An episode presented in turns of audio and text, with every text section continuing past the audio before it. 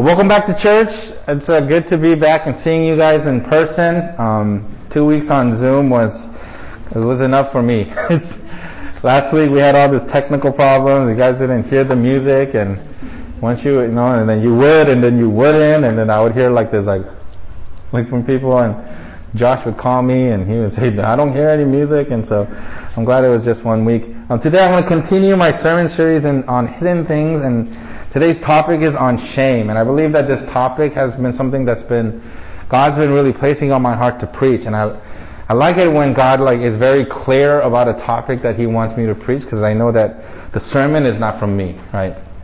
I mean, usually it's not from me. It's you know a lot of times it's the Spirit of God speaking um, through my sermon writing and prep and all that. But this time, definitely, I feel like God's uh, uh, heart is in this sermon. Um, and so today I want to continue uh, with this topic and talk about shame. And in, in, order to talk about shame, we're going to go all the way back to Genesis, the beginning, all right? Um, Genesis 2. We're going to start with Genesis 2 and then we're going to go into Genesis 3. So we're going to start with Genesis 2, verse 25. Uh, and I'll read it to you guys. Um, I'll read 24. Therefore, a man shall leave his father and his mother and hold fast to his wife and they shall become one flesh. And the man and his wife were both, were both naked and were not ashamed. I want you guys to keep that in mind. They were naked and they were not ashamed. Now the serpent was more crafty than any other beast of the field that the Lord God had made. He said to the woman, Did God actually say, You shall not eat of the, any tree in the garden? And the woman said to the serpent, We may eat of the fruit of the tree in the garden, but God said, You shall not eat of the fruit of the tree that is in the midst of the garden, neither shall we touch it, lest you die. But the serpent said to the woman, You will not surely die, for God knows that when you eat of it, your eyes will be open, and you will be like God, knowing good and evil. So when the woman saw that the tree was good for food, and that it was a delight to the eyes, and that the tree was to be desired to make one wise, she took of it its fruit and ate, and also gave some to her husband, and he was with her, and he ate. Then the eyes of both were open, and they knew that they were naked, and they sewed fig leaves together and made themselves loincloths. And they heard the sound of the Lord God walking in the garden in the cool of the day. And the man and his wife hid themselves from the presence of the Lord God among the trees of the garden. But the Lord God called to the man and said to him, Where are you? And he said, I heard the sound of you in the garden and I was afraid because I was naked and I hid myself. He said, Who told you that you were naked?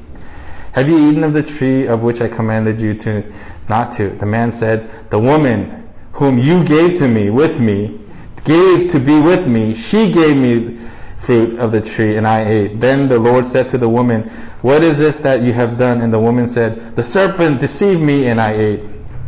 Uh, and the Lord, uh, okay, we're in right there at verse 13, right?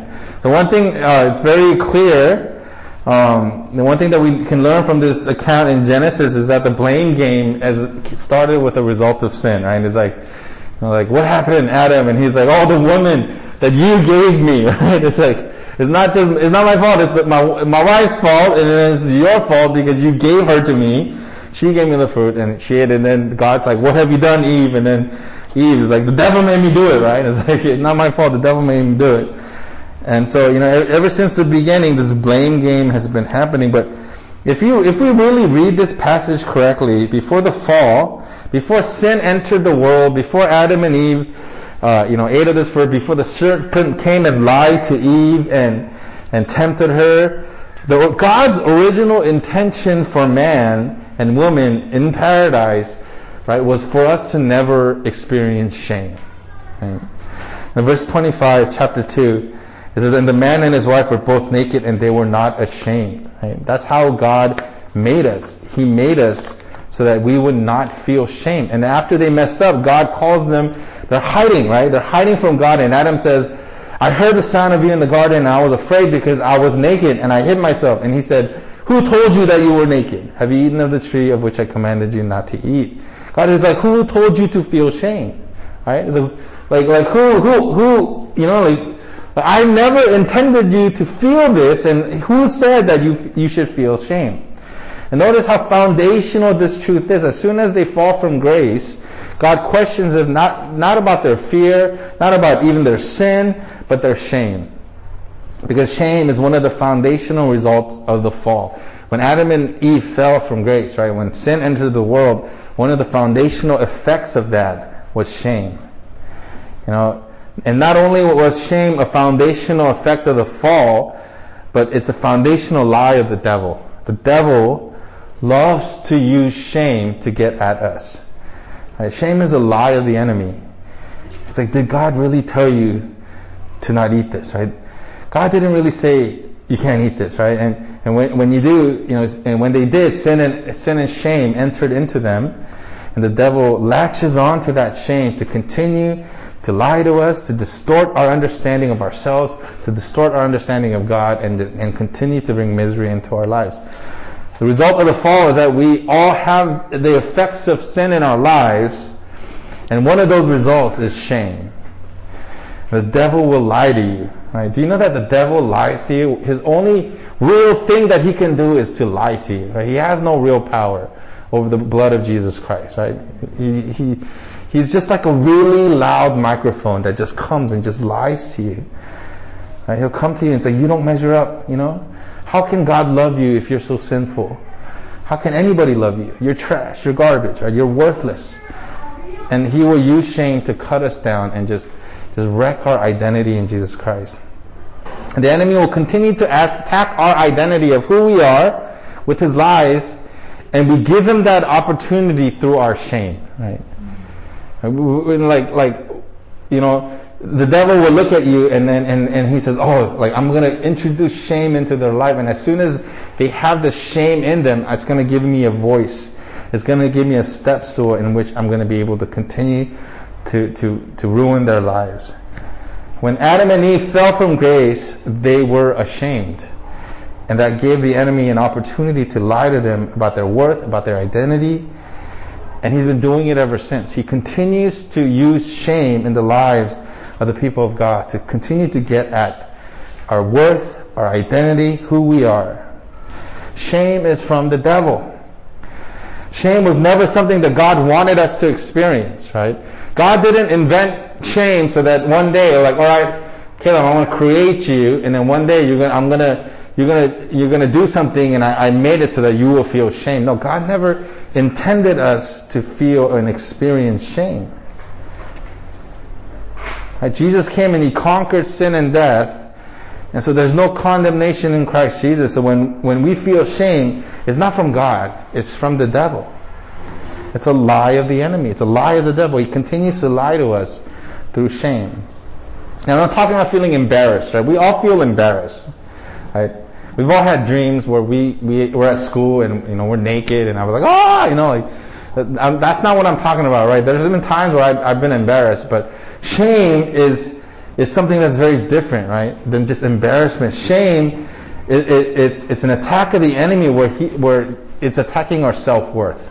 Right? When I feel embarrassed, I'm not like, oh, like it, I, it doesn't like wreck my self worth and and the identity of who I am. I just feel like, oh, I feel, you know, like shy, you know.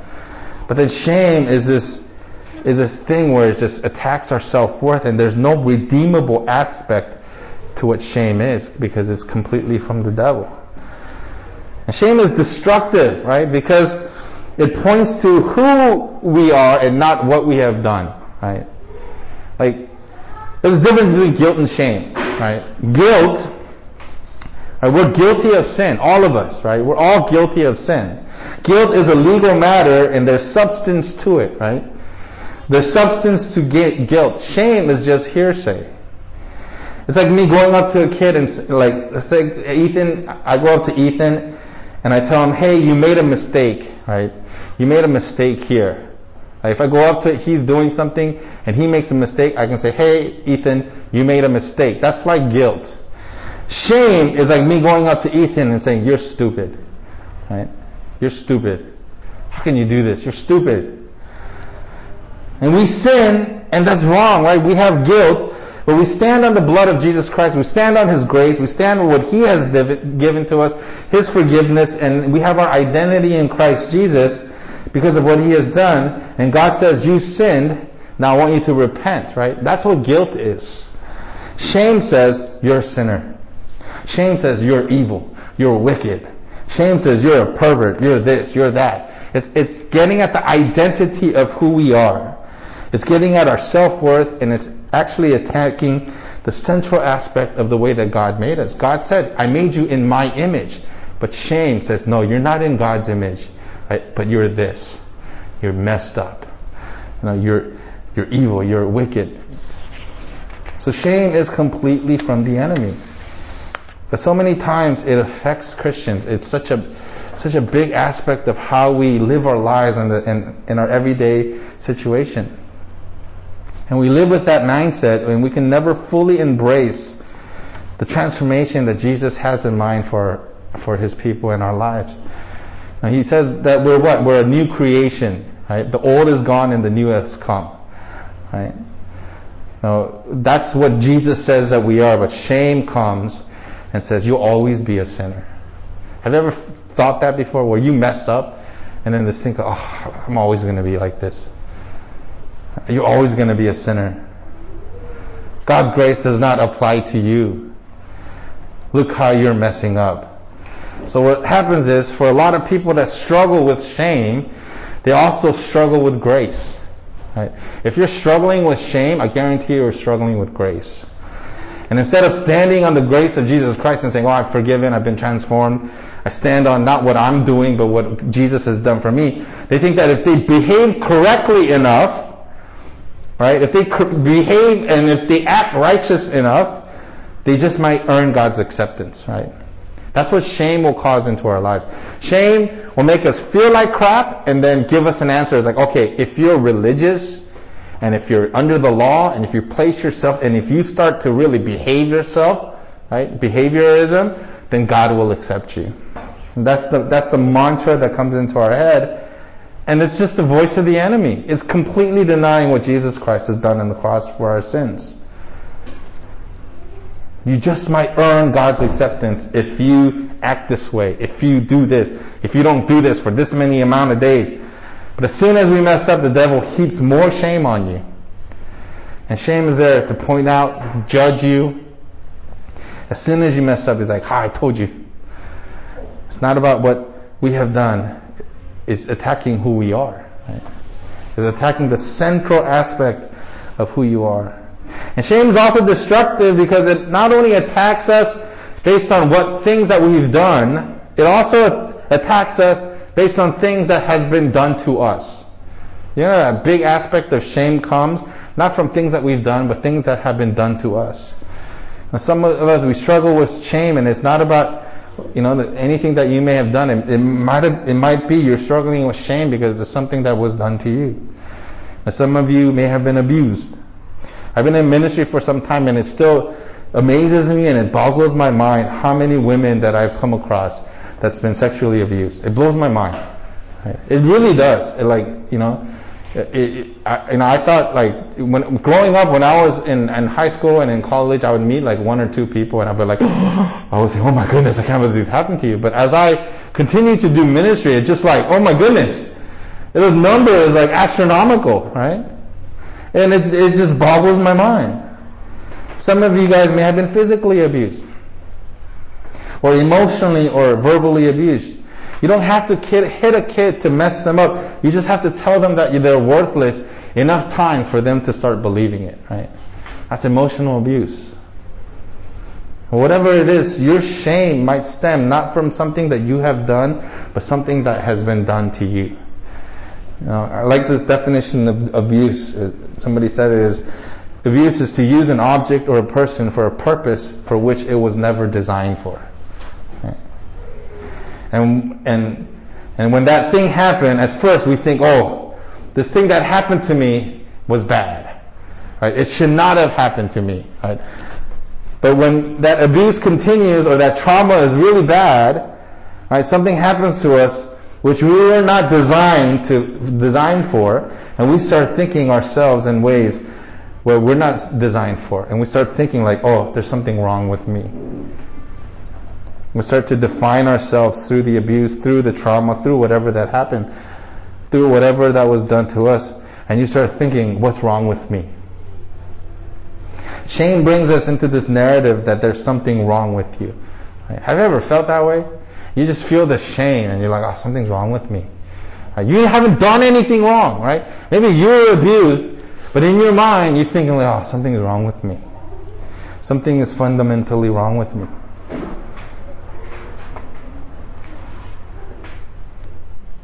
This happened to me not because the person that did it was wicked, but because there's something wrong with me. What is wrong with me? And that's the mantra, that's the narrative that continues to run through our head when we're struggling with shame.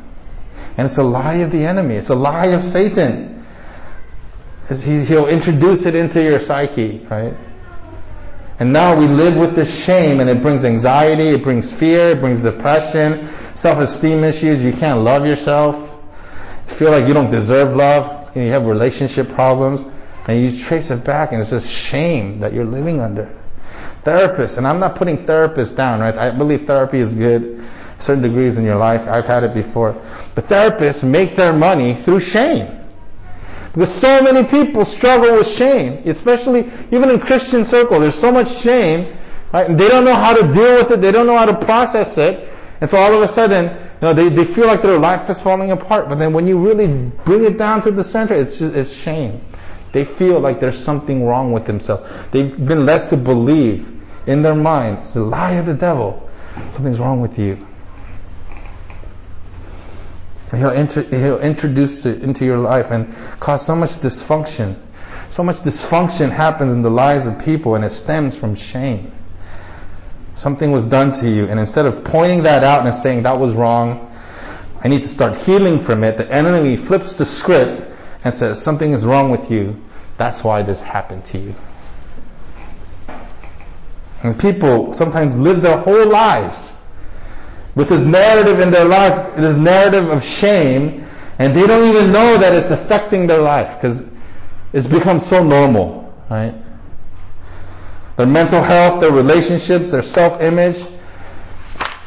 And some, and some people don't even know that they're living under this, this thing, this bondage. Because it's been part of their mindset for so long, right? It's been part of their mindset. It, it happened at such a young age. When I was really young, my dad was like borderline abusive, right? He would like hit me, never because he was just angry one day and wanted to hit me, but I would do something stupid and he would just like hit me He would say, "Oh, you're stupid," and then I, I had a really mean older sister. Right? She was she, like she, at one time in college, she invited me up to her school, and then she like asked for my forgiveness. It was like my name in in America was named Chin. She's like, "Chin, I'm really sorry that I was such a like," and this is her words, "shitty sister." Right? right? Uh, I'm sorry for cursing up here, but that's what she said. She's like, I'm really sorry, right? Because she really was. She was very abusive to me, and she would she would know exactly what to say to make me feel like really low, and like really stupid, right? And so, like, and I didn't even understand this, but then as I was growing up and as I was starting to become a man, like I always felt like inadequate. I always felt like I was like something was wrong with me. Like I felt like something like you know like that I I I, I wasn't qualified, right? And so it led me down paths where I just felt like, oh, I wanted to feel like something, and, and I'm going to talk about that later.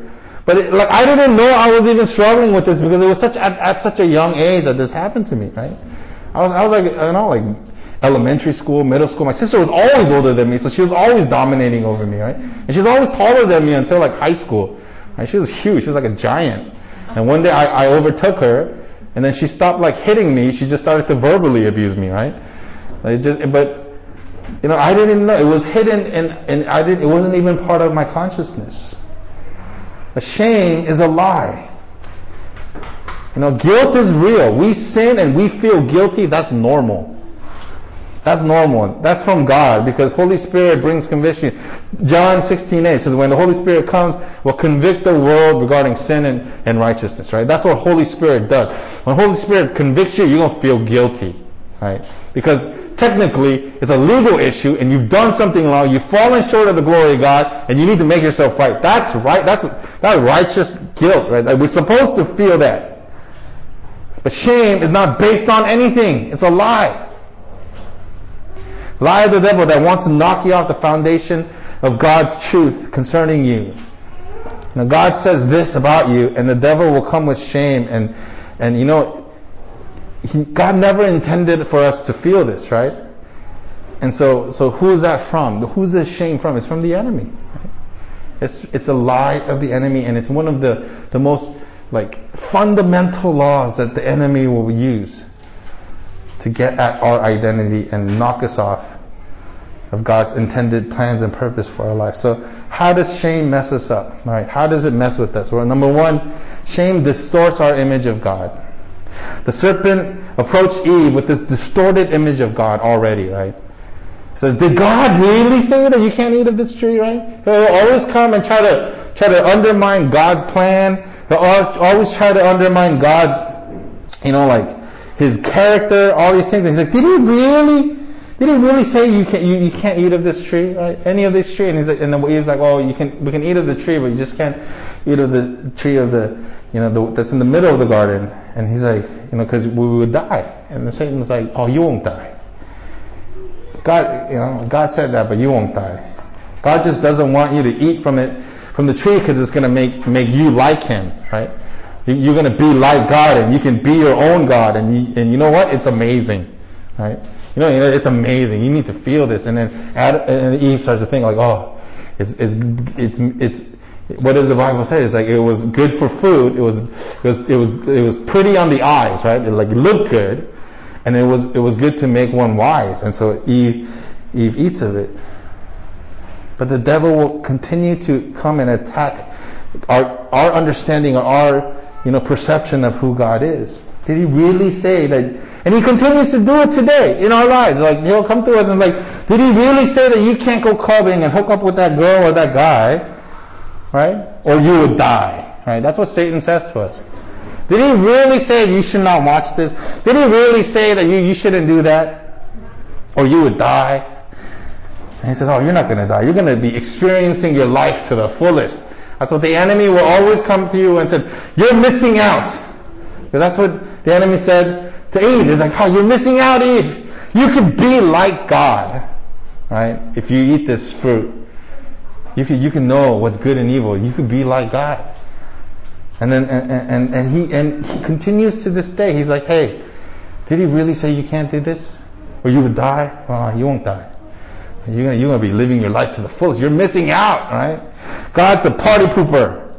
God just wants to rain on your party. Huh?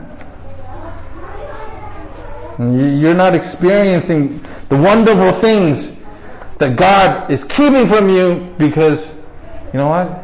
He's just, he's just a downer, right? He's a Debbie Downer. And he comes with these lies. And is always attacking the character of God. Because what does God want from us? Why does he want us to obey? Because when we obey, we are able to experience the fullness of what God has for us, right? That can only come through obedience. Right? If we want to really have everything that God wants for us, not what I want for myself, but what God wants for us, we have to obey, right? That's the only way that we're going to be able to experience that. But then the enemy will come and say, you know what? God's holding out on you. And then so Eve, she takes the bait. She's like, oh, I'm going to eat it. Gives one to her husband. I'm not doing this by myself, dude. You're going to eat with me. And he's like, okay. And then shame comes upon them. Why do they do it? All of a sudden they feel naked. They start sewing fig leaves and covering themselves. And then what happens is, you know, they hide from God as if they can't hide from God. But all of a sudden, God doesn't seem the same anymore. This distortion of what their, their perception of God changes. He doesn't seem so loving anymore. He doesn't seem like He is for us. He doesn't seem so forgiving, so gracious. Now they have this distorted image of God. Why did they hide? Right? This is God. Like they want. So I created you for paradise. Why did they hide from God? It's because all of a sudden they're like, oh, I don't think what we thought God was isn't really what who, who God is, and they have this distorted image of God. And shame will bring that into our lives. It will distort our image of God. Here's the crazy thing about shame. What did God say that we are made in the image of? We're made in the image of who? Of God, right? And what does shame do? It distorts our, our, our perception of who we are. It, it distorts our, the image of who we are, right? And because we're made in the image of God, when the image of ourselves is distorted, how we see God and His image gets distorted. Do you guys, did you guys keep, keep track with that logic? We're made in the image of God, right? And so when how we see ourselves gets messed up, what happens is how we see God gets messed up. And this happens all the time. We feel crappy about ourselves and now we, we look at God and how we see God changes. He can't love me. I'm this way. Why would he love me, right? He's not for me. You know how many times I thought that? Like, I'd do something bad and I'd be like, oh, God's not for me. God hates me. He just wants to punish me. He just wants to judge me. He wants to punish me, right? We, we all have those feelings when we, when we do things that are outside of His will for our lives. But here's the truth. God will all, you know what? We will all face God in judgment, right? Every single one of us. We will all face God in judgment one day. We'll all stand before Him and give an account. But right now, God doesn't judge you. Do you know that?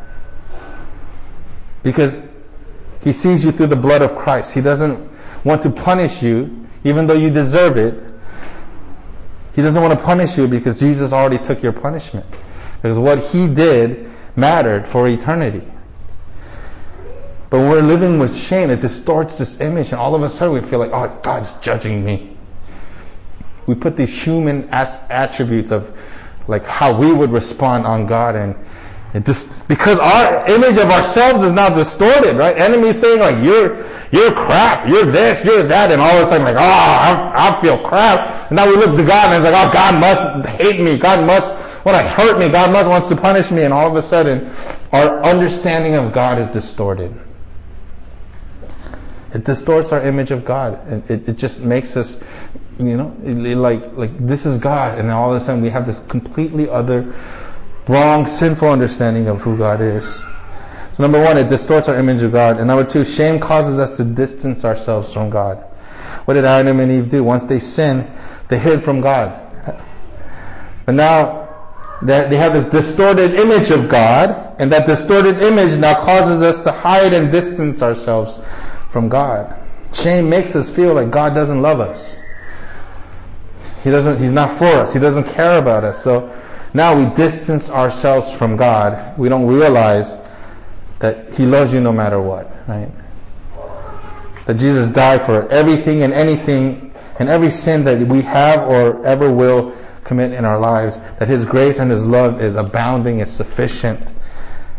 That He is for us, but shame comes and lies to us. He once again flips the script. And now we feel far from God. Because it's a distorted image. Oh, God doesn't care about me. God doesn't like me. God hates me. God wants to punish me. He wants to judge me. And as we distance ourselves from God, right, we're trying not to hear from Him. We're trying not to see Him. It's like, like we ghost God, right? How many of you guys have ghosted God before, right? Or you, you feel like you do something bad also, you feel shame and you're just like, oh, just gonna ghost him for a while, right? And we hide and we wallow in our shame, right? all of a sudden, like you know, that thing that caused us to to feel shame, we're just wallowing in it, right? We wallow in this identity that was never meant for us. God never meant us to experience shame. But but it, it causes us when his when our image of God gets distorted because our, it, our image of ourselves get distorted. Now we're just wallowing in shame. And number three, shame distorts our identity in Christ and undermines what Jesus has done for us on the cross. Shame messes with our identity, right? Now everything that Jesus says that we are in Him goes out the window. That we're forgiven, that we're redeemed, that we're precious, that we're blameless, that we have been bought with, by a price, that we're royalty, that we're a royal priesthood, right? that we're co-heirs with Christ and seated with Him in the heavenlies, that there is no condemnation in Christ Jesus, that nothing in the universe, in heaven or in hell, no life nor death, no, nothing can separate us from the love of God which is in Christ Jesus our Lord. All of that and so many more promises of God starts to go out the window as soon as we start to really wallow in this shame. Shame comes in and with a simple lie undermines everything Jesus has done on the cross. Not in reality, right? Satan can't undermine what Jesus has done on the cross, right? Not in reality, but in our perception, in our minds. He like sets up camp in our minds, and Satan knows that he, he's, he knows that he's already defeated. Right? Do you know that Satan already knows that he's defeated? Right? He knows there's, there's nothing that he can do. He knows that he has no power over the cross. But if he can get us to believe in a lie, right? If he can just camp out in our minds and start to make us believe in a lie, can mess with us and, and make us think that all of the things that Jesus Christ did on the cross and all of the identities that I have in Christ Jesus, we just toss that out the window. That happens when we start to, to live in shame. Oh, something is wrong with me. Why would I do this? Why would a Christian do this? Ah, oh, and then all of a sudden, as we're wallowing in pain, like none of the, the words that are spoken over to us by God, like it, it just, you're a royal priesthood, no, God.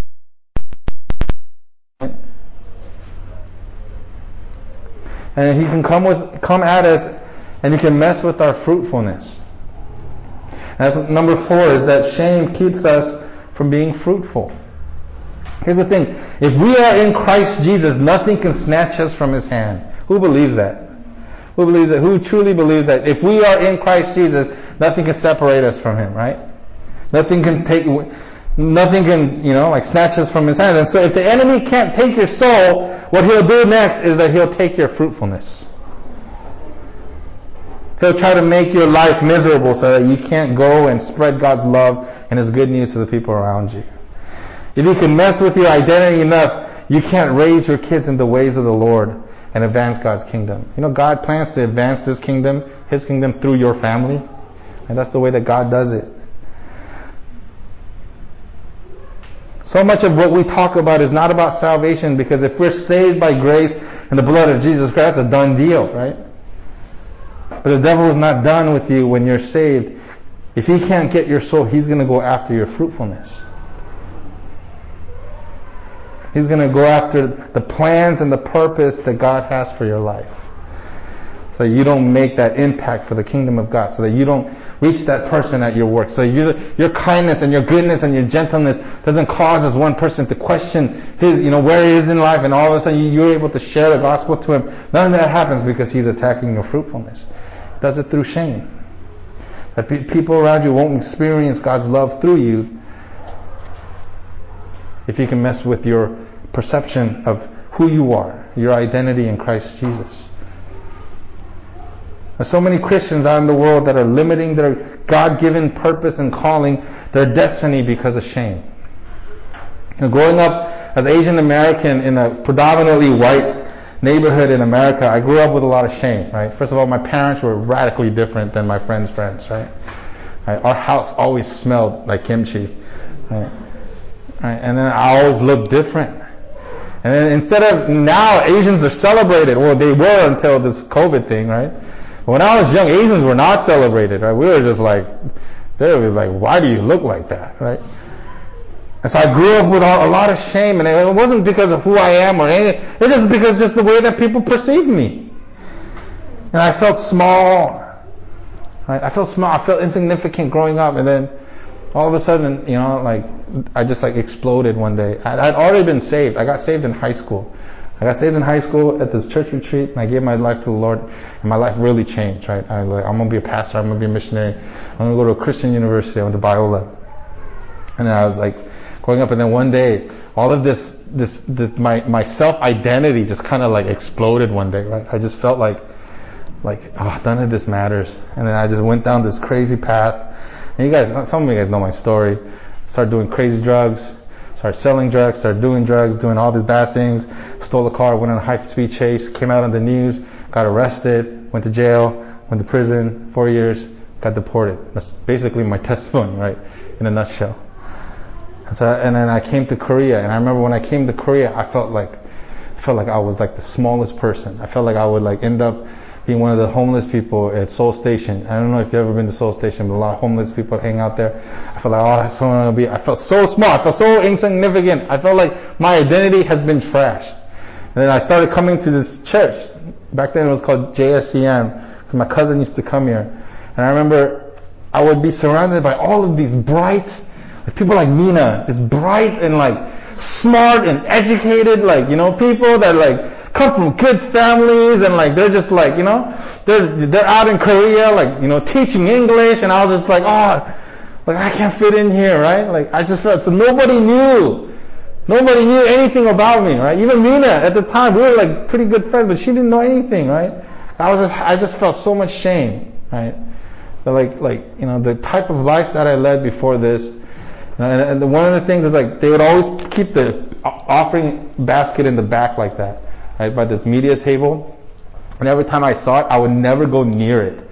I would like just like go around it and I would like not even come close because I always felt like, oh, if they knew who I was, they're gonna think I stole their money, right? Mm-hmm. That's like the, that's like the shame that I was living with, right? And and and at one point, my life was just like, you know, I was just depressed. I would drink every day.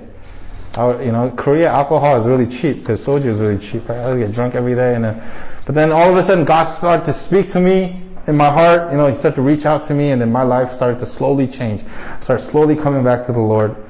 And I would start to go to these small groups and people would start to speak into my life and I started like, oh yeah, that's right. And then I started to tell, tell my testimony to small people. I told my friend Sung at the time, right?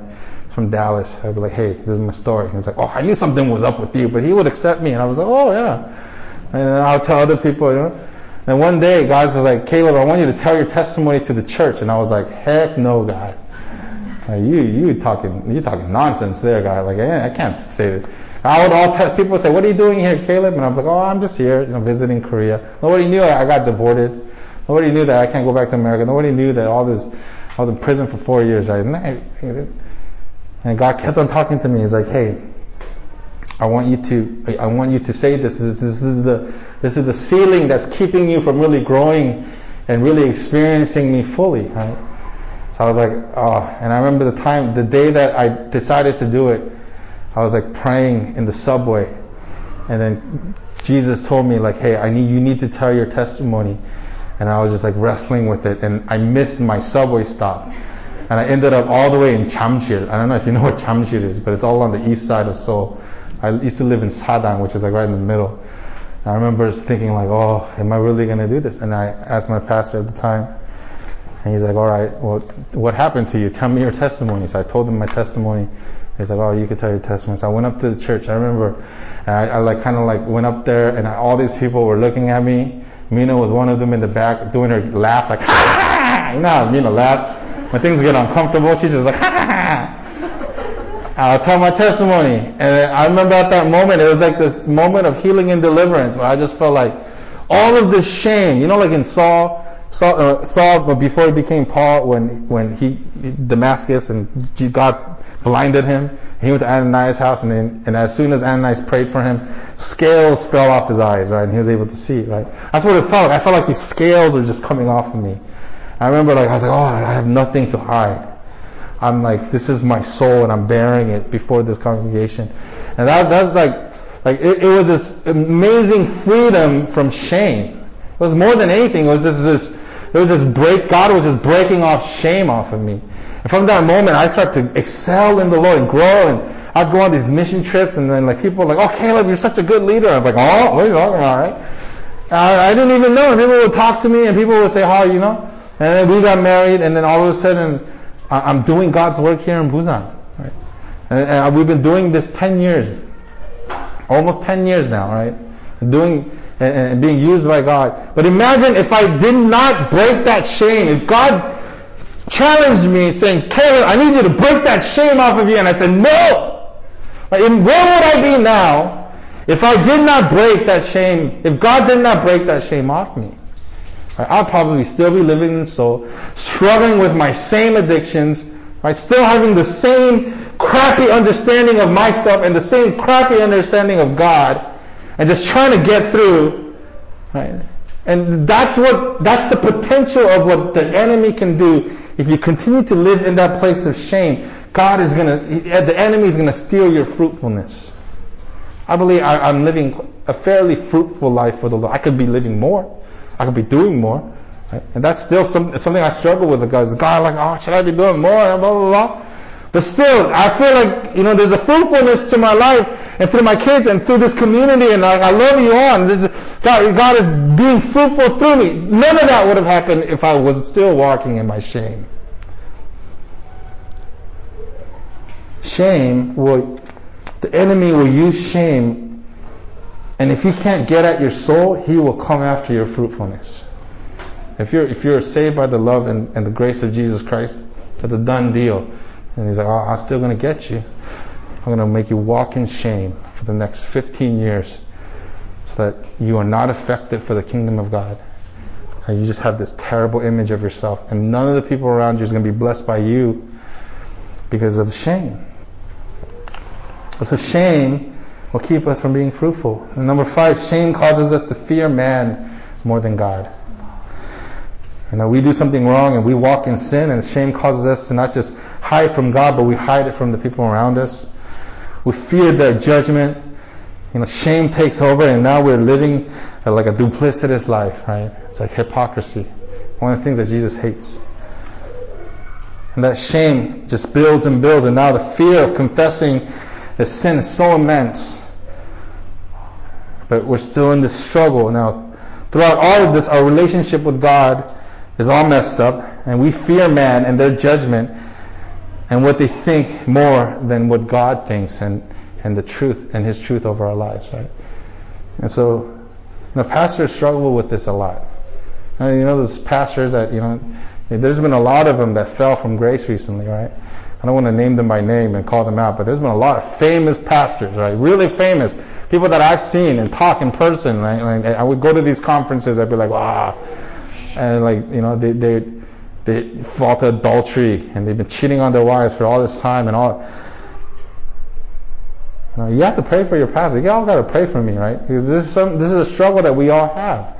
Because honestly, we we sometimes we just feel like everything is just that much more, just like like so much more of a struggle. Like it's like the lies of the enemy can be so much more when people are in, in place of authority.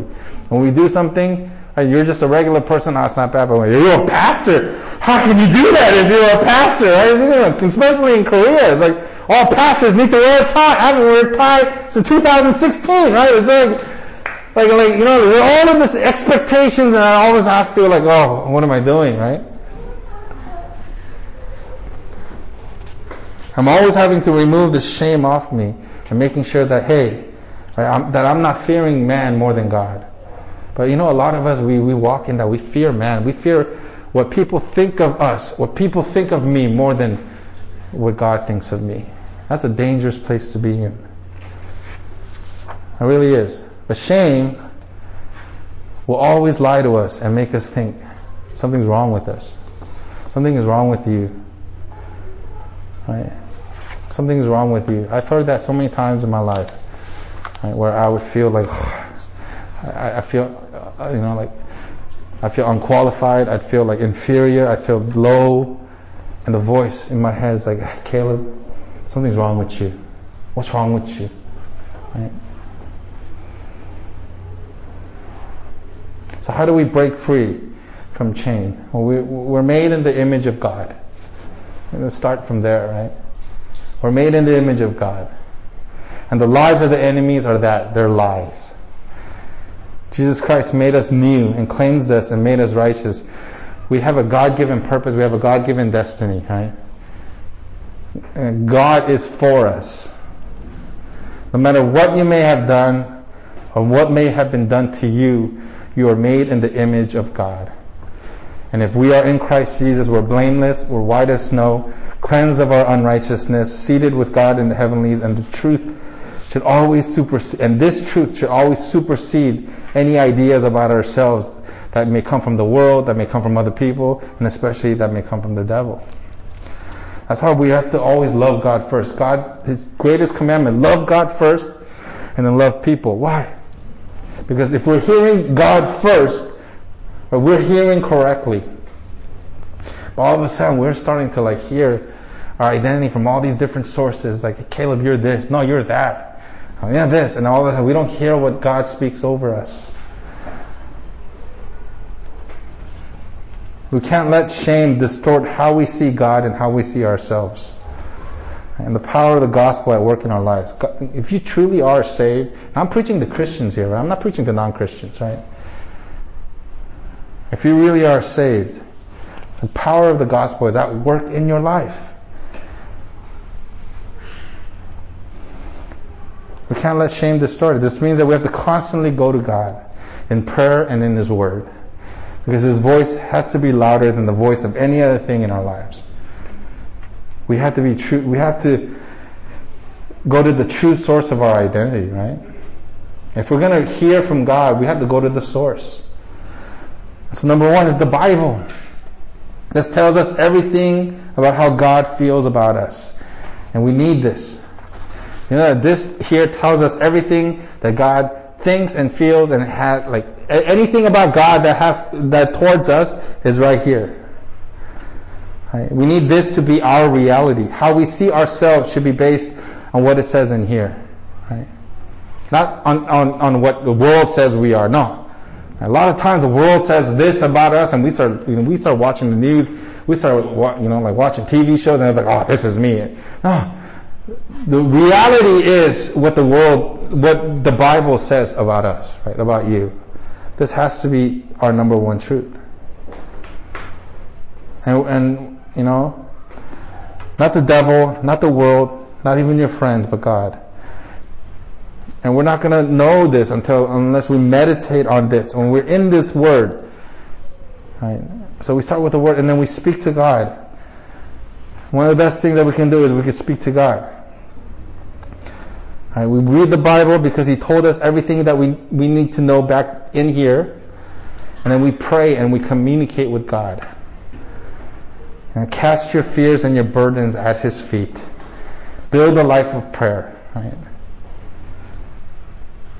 So you're not just going to Him when you need something, but you're building a relationship with Him or you're communicating. If like Molly came to me, every time Molly came to me was to ask me something, that's not like a real relationship, right? A lot of times we treat God that way. Everything's fine, you're like, oh, right? God is on cruise control. I put him in my back pocket, right? all something bad happens, oh God, I need you. You take him out, like God, I need you. Like do this for me, do that for me, and then everything's going well. You put him back in your pocket. You're like, all right, cruise control. But no, you need to have a re- love relationship where you're building this relationship with God, where you're communicating with Him, you're talking to Him in prayer. And then number three, after you've done number one and number two, you listen. Now, there's a word in the Bible, or the word in, in, in, in the Greek, you know, there's a word of God, the logos, right? And then there's rhema. I don't know if you ever heard this, but Mina says it a lot. But the rhema word is the word from God right now. Right? The rhema word of God. Now you can't get number three if you're not doing number one and two. If you're not in the word of God and if you're not in prayer earnestly seeking God, you're not going to hear the rhema word of God. If you're not, and you might hear it, Right? If you do hear it, right? If you're not in the Word of God and if you're not in prayer, that rhema word from God will most likely be your flesh. Right? That's that's the thing. You have to be in the Word of God and you have to be in prayer. And as you continue to seek Him, what happens is God starts to speak to you the rhema word of God. Right? And a lot of times He'll speak to you about your identity, about who you are. And, and you just listen. And you just listen. He's like, God, I feel shame. And then He'll speak to you. He's like, no, you, you know, you, I, I see you completely different than what your shame is speaking to you about, right? You're righteous, you're holy, you're good, right? I love you. You're, you're, you're precious to me. You're so worth, you're so valuable to me, right? And then we feel like worthless. We feel like, oh, you know, you did something and you just feel worthless. All of a sudden, you know, we hear that rhema word of God. God speaks to you and, it, and it's always going to be in line with what the Bible says, right? The Rhema word of God is never going to be like, like, you know, like, the, the, Bible says there's no condemnation in Christ Jesus our Lord, right? But then, you know, you hear the Rhema word and it's like, Caleb, I'm disappointed in you, right? Caleb, you could have done better. Caleb, why did you do that? You, know, you, get this critical word from God and you're like, oh, I can't believe you did that. Right? That's not the Rhema word of God. That's most likely your flesh, right? Because it's always going to be in line with what the Bible says. But we have to break, in order for us to break that up, we have to go to God. The only person that can break shame off of us is God Himself. because He's the only one that only that speaks truth. Right? Shame is, is, is, is the issue of shame is an issue of truth. Right? Shame is a lie, and the only thing that can break that lie is what? The truth. And, and we're not going to be able to hear the truth unless we go to God. But we have to go to God in order for us to, to experience God's truth. I'll end, it, I'll end with this. The only thing that can truly break it, it off you is His truth, and it can only come from His Word. And so it can only come from prayer, and it can only come from a relationship with Jesus Christ. You have to allow His Word and His truth to wash over your life. And it has to, it's not something that you just do it once, but you have to continually do it. You know, like how, you know, like the shame that I feel from my past, it creeps up on me. Even now, there's times where like I'll like be in a, in a circle, like that one, remember Samaritan's Purse? We did that whole Samaritan person. we gave those boxes and I was invited to the luncheon with all these different pastors and I was sitting there and I was all of a sudden I, like this, this feeling of just shame came over me. I was like, oh, what if these people knew, right? What if these people knew? And I, I still, and I had to constantly go and, and find my identity not from what the devil says, but from what the Lord says in my life. You have to constantly go back to Him. So it's not something that you do once, right? But you continue to go to God and say, God, I need to break this off me. I need to show me who I really am, right? You have to be like Ezra. Ezra always comes to me and asks me the same questions over and over again. Dad, Dad, are we to do this? Dad, are we to do this? You know, we got to be like that with God. We're like, God, am I really this? And he's like, yes, that, that's, that's your real identity. And you go and you, you do your thing. All of a sudden you feel like crap. And you go to God, God, I need you to remind me again. Who am I? Whose child am I? And he's like, you're my child. I love you. You're precious to me. And then all of a sudden you go back and you, and the world will always drive you down, make you feel like crap. And you have to constantly go back to God and say, God, who am I? What did you do for me? He's like, I, I, you're so precious to me. I died on the cross for you. That's why God talks about a childlike heart, right? We have to constantly go to Jesus with a childlike heart. We stand on the Word of God and what He has spoken over us, and that has to be our foundation. I'll close with this passage. I'm running a little long, and so I'll close with Ephesians. I think is Ephesians 6. Finally, be strong in the Lord and the strength of His might. Put on the whole armor of God, that you may be able to stand against the schemes of the devil.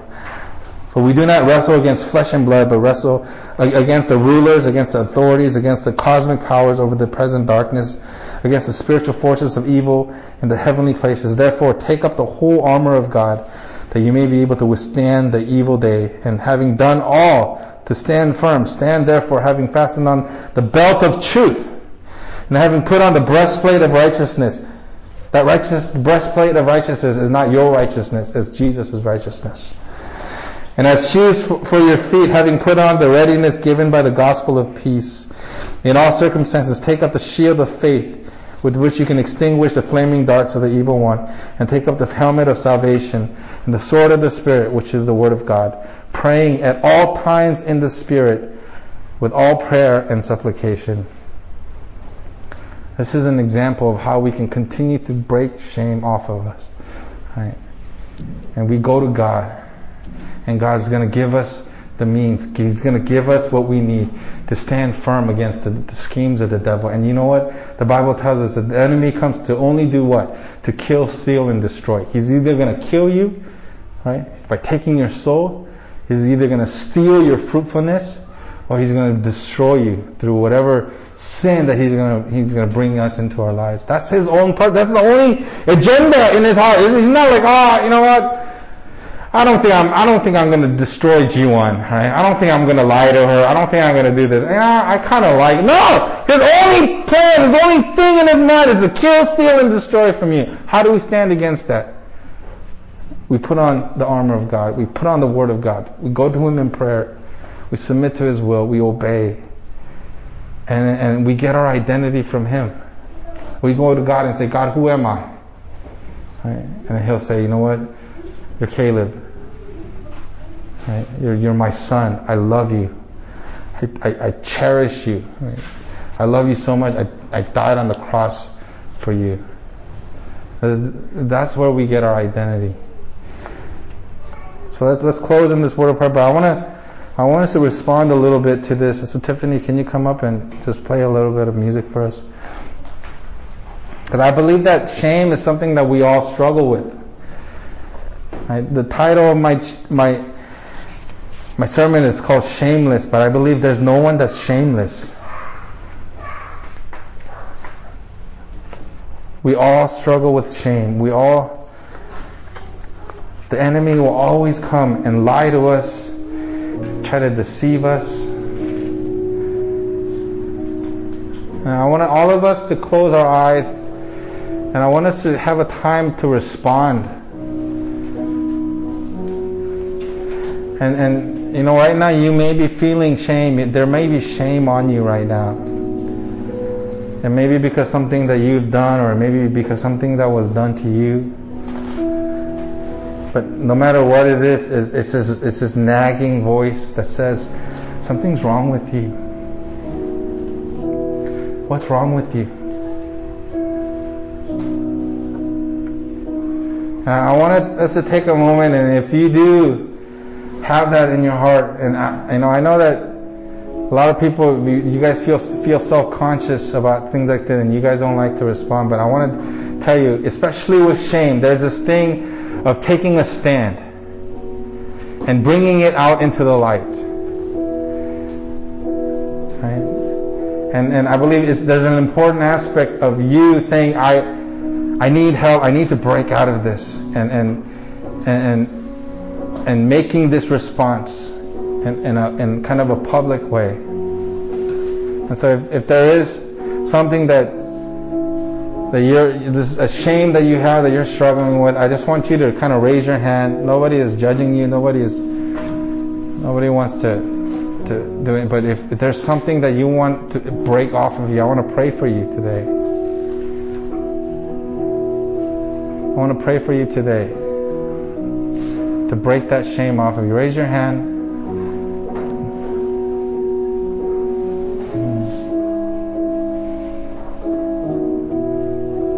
Thank you. You put your hands down. Right now, I, I just want I want you guys to envision what that shame is. Right? The feeling that you're having right now. I feel this way.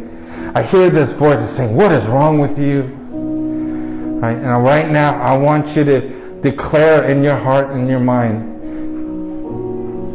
Right? I want you to declare it in your heart. If you want to say it out loud, it's okay. But you say, Shut up, devil. That's a lie of the devil. I want you to take whatever that voice is and say, This is the lie of the devil, and I will not submit to it anymore.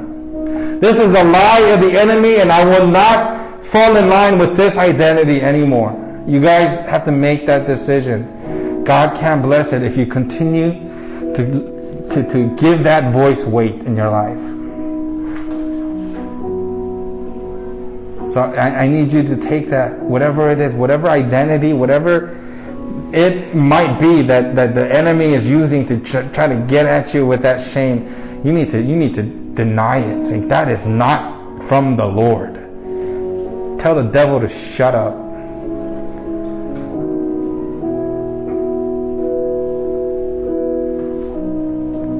And I'm going to pray for you right now that that the Lord himself, the Spirit of God will come and start to minister to you today and to speak into your heart the truth of the Lord.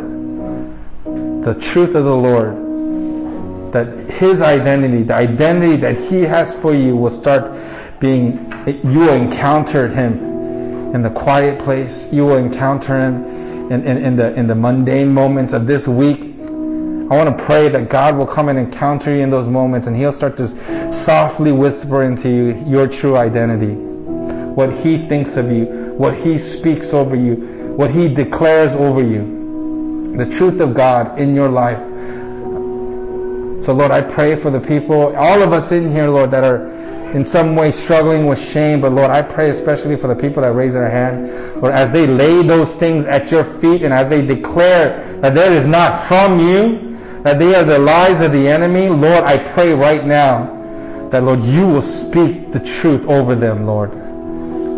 That, that they are precious in your sight, that you are for them, that you are not against them, that you, you see them as blameless, as white as snow, that, Lord, that you declare that you are, they are loved, they are cherished, that they are in your hand, that nothing in this world, in heaven or in hell or anywhere in this universe, nothing, you know, life nor death or any other created thing can separate them from the love of God, which is in Christ Jesus, our Lord. Help them to encounter you in those moments, God, where you speak your truth over them, God.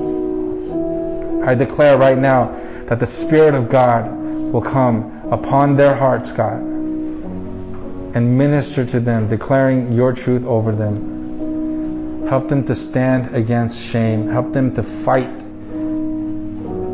Fight for their mind. Fight for the, for the renewal of their mind.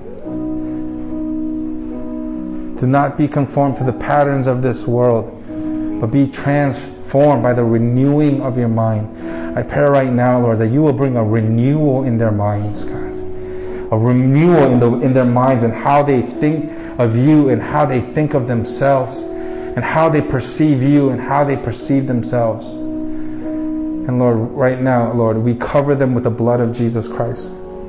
That the lies of the enemy will be null and void in their lives, God. So we thank you, Lord. I, I just declare uh, that we will be people that no longer walk in the shame, the lies of the enemy, but Lord, help us to be people that are fully embraced by the truth of how you see us. And so we thank you and we love you. Let's all stand up and let's close with a benediction.